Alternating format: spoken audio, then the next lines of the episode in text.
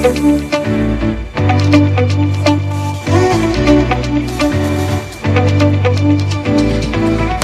lebih pintar atur keuangan, investasi, dan bisnismu? Stay tune bersama kami di Uang Bijak, podcast finansial dan bisnis nomor satu di Indonesia. Kita sambut financial trainer dan host kita, Dr. Dandung CFP. Halo, bertemu lagi dengan saya, Dr. Dandung Bawono, financial trainer Anda dari podcast Uang Bijak. Nah, sobat finansial, kita akan membicarakan tentang bagaimana kita memulai sebuah perencanaan keuangan pada sesi hari ini. Nah, saat ini mungkin banyak di antara kita yang mempunyai keluhan soal keuangan. Entah sulit menabung, sulit berinvestasi, penghasilan besar tapi kok tidak bisa menabung setiap bulannya, sudah kerja bertahun-tahun kok tidak ada aset yang dikumpulkan atau ikut investasi kok nggak ada yang benar dan segala macam. Nah itu semua adalah permasalahan-permasalahan dalam keuangan kita, sobat sekalian. Nah banyak klien itu datang kepada seorang penasihat keuangan dan mereka bertanya, bagaimana cara mengatasi masalah keuangan yang saya alami saya tertarik untuk melakukan sebuah perencanaan keuangan yang benar supaya saya bisa mencapai tujuan keuangan saya di masa depan. Nah, teman-teman, sebenarnya apa sih yang harus kita lakukan pertama pada saat kita mau melakukan perencanaan keuangan? Jawabannya hanya dua kata, teman-teman, yaitu financial check up. Itu adalah basic dari financial planning atau Hal pertama mendasar yang harus kita lakukan sebelum kita melakukan perencanaan keuangan yang lain, seperti investasi, asuransi, pendidikan, pensiun, dan segala macam. Financial check-up itu adalah bagaimana kita menilai kesehatan keuangan kita. Loh, emangnya keuangan juga bisa di check up kayak tubuh kita saja? yang harus medical check up setiap tahun. Nah, itu benar sekali. Bahwa financial check up itu juga dilakukan setiap tahun.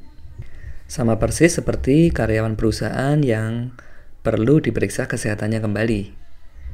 Nah, teman-teman sekalian, bagaimana cara melakukan financial check up?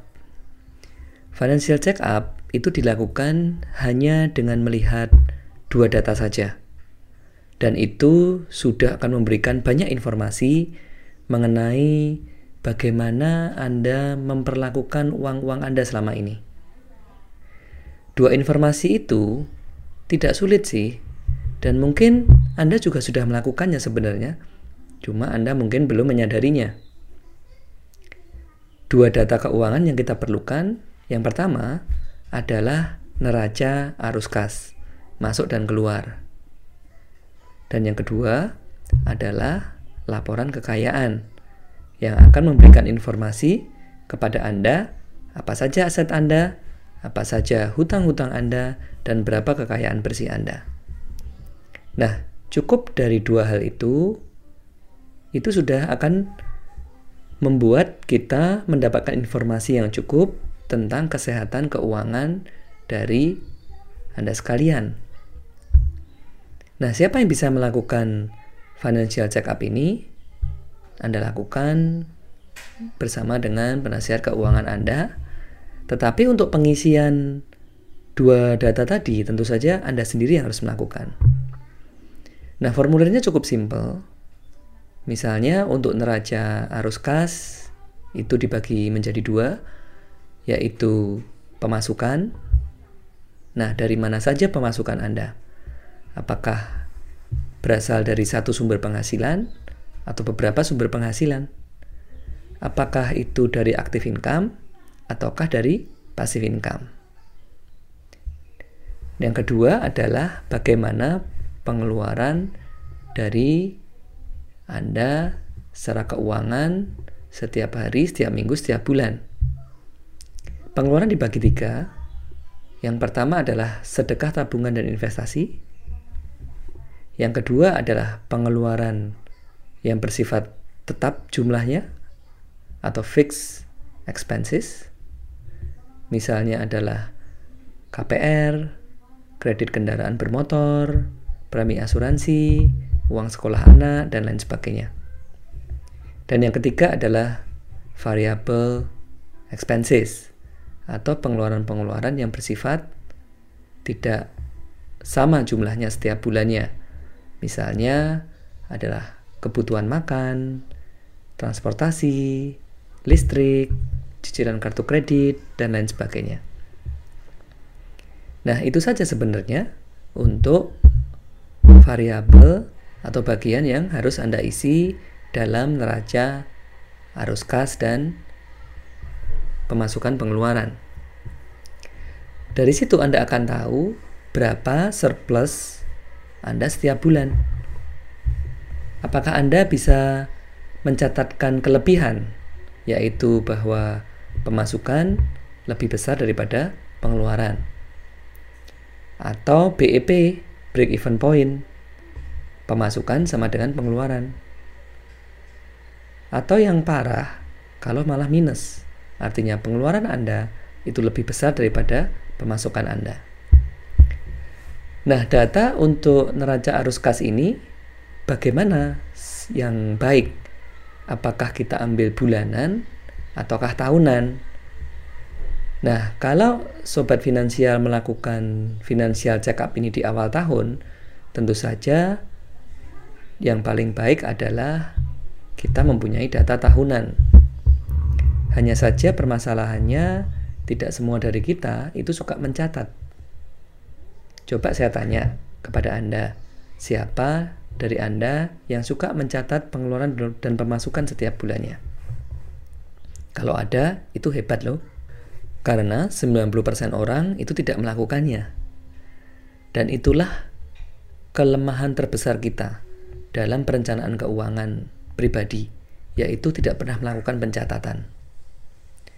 Teman-teman, sebenarnya merencanakan keuangan pribadi itu sama dengan merencanakan keuangan perusahaan atau keuangan negara. Rasio-rasio keuangannya pun sama, financial check up-nya pun mirip-mirip kok. Kalau mereka dilakukan oleh auditor atau BPK, kalau keuangan pribadi, teman-teman lakukan bersama dengan financial advisor Anda. Nah, teman-teman, Anda bisa bayangkan kalau sebuah perusahaan tidak pernah mencatatkan pembukuan, pemasukannya jumlahnya berapa tidak dicatat, pengeluarannya tidak dicatat, stok barangnya apa saja, jumlahnya berapa dan nilainya berapa tidak pernah dicatat, setiap tahun tidak pernah diaudit, itu nanti perusahaannya bisa operasional lancar dan laba nggak? Nah pastinya tidak ya teman-teman. Nah, tentu saja itu sama saja dengan keuangan pribadi kita.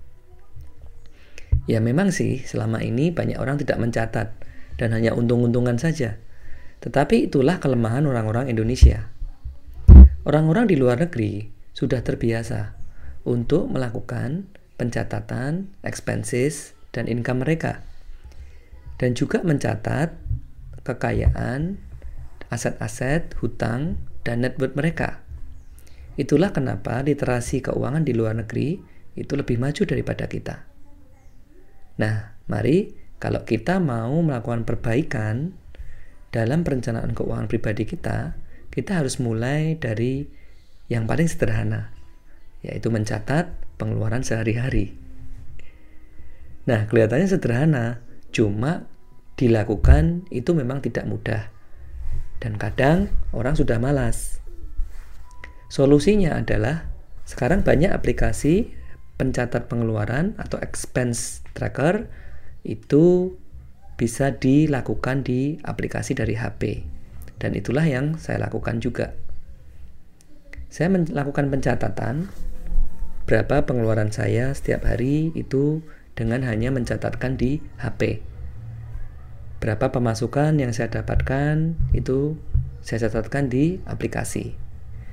Nah, setiap bulannya bisa di print dan setiap tahunnya bisa dikumpulkan ya untuk membuat rangkuman catatan pemasukan dan pengeluaran setiap tahunnya. Nah, sobat sekalian, itulah langkah pertama yang harus kalian lakukan. Namanya mencatat pemasukan dan pengeluaran. Yang kedua adalah kalian melakukan pencatatan kekayaan, hutang, dan juga kekayaan bersih atau yang disebut sebagai financial statement. Itu sebenarnya juga sudah teman-teman lakukan loh. Pada saat apa? Pada saat teman-teman mendaftarkan SPT atau wajib pajak pribadi setiap tahunnya.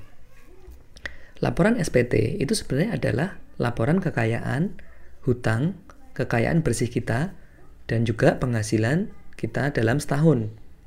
Itu yang namanya SPT. Nah, coba teman-teman tanyakan lagi ke diri sendiri. SPT-nya sudah tertib belum? Jangan-jangan ngisinya asal-asalan. Banyak loh konsekuensi pada saat kita tidak mengisi SPT secara benar. Nah, teman-teman, kembali ke financial statement atau laporan kekayaan. Di situ akan tercantum yang pertama adalah aset atau aktiva dari teman-teman sekalian. Aset itu dibagi menjadi tiga, yaitu aset liquid, terdiri dari tabungan, deposito, dan reksadana pasar uang. Yang kedua adalah aset personal, yaitu aset yang tidak memberikan nilai pertambahan setiap tahunnya, atau tidak mendatangkan nilai investasi secara langsung setiap bulannya. Contohnya apa?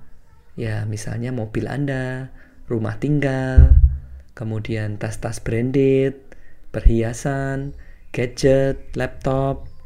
Nah, itu semuanya mereka mempunyai nilai dan itu harus dicatat loh dalam laporan kekayaan kalian. Itu namanya aset personal. Dan yang ketiga adalah namanya aset investasi, yaitu aset yang setiap waktunya itu mampu memberikan potensi pertumbuhan. Misalnya adalah emas, kemudian saham, obligasi, reksadana, properti yang disewakan, investasi bisnis, dan segala macam. Nah, dengan mencatatkan nilai aset teman-teman di tiga kategori ini, teman-teman akan mendapatkan jumlah total aset. Tetapi itu belum kekayaan bersih ya, karena kalian harus melihat lagi apakah kalian mempunyai hutang atau kewajiban.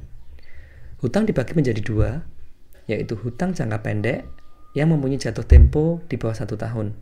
Misalnya hutang kartu kredit atau hutang kepada keluarga, teman, saudara, dan segala macam. Yang kedua adalah hutang jangka panjang, yaitu yang jatuh temponya lebih daripada satu tahun. Misalnya KPR, kredit kendaraan bermotor, dan lain sebagainya. Nah, berapa jumlah kewajiban Anda itu dicatatkan totalnya, dan kemudian kekayaan Anda, aset total, itu digunakan dengan kewajiban atau hutang. Anda akan bertemu dengan, dengan yang namanya aset bersih atau net worth. Itulah kekayaan Anda yang sebenarnya.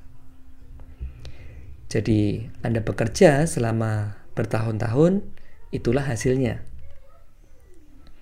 Nah, dari dua data ini, sobat finansial sekalian, yaitu dari data laporan kekayaan dan juga bagaimana Anda mempunyai cash flow bulanan, itu nanti akan dijadikan dasar oleh seorang penasihat keuangan untuk membuat atau menghitung yang namanya rasio keuangan atau financial ratio yang akan menunjukkan seberapa sehat keuangan Anda dan apakah ada rekomendasi keuangan yang perlu Anda lakukan. Nah, untuk membahas lebih lanjut mengenai rasio-rasio keuangan yang sering digunakan, kita akan membahasnya di pertemuan selanjutnya.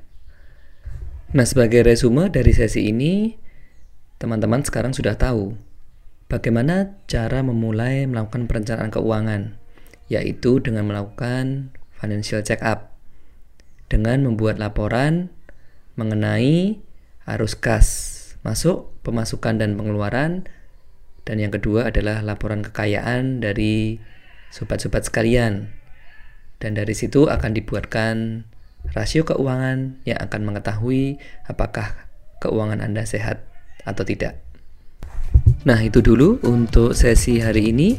Semoga apa yang kita bahas memberikan manfaat kepada para sobat bijak finansial.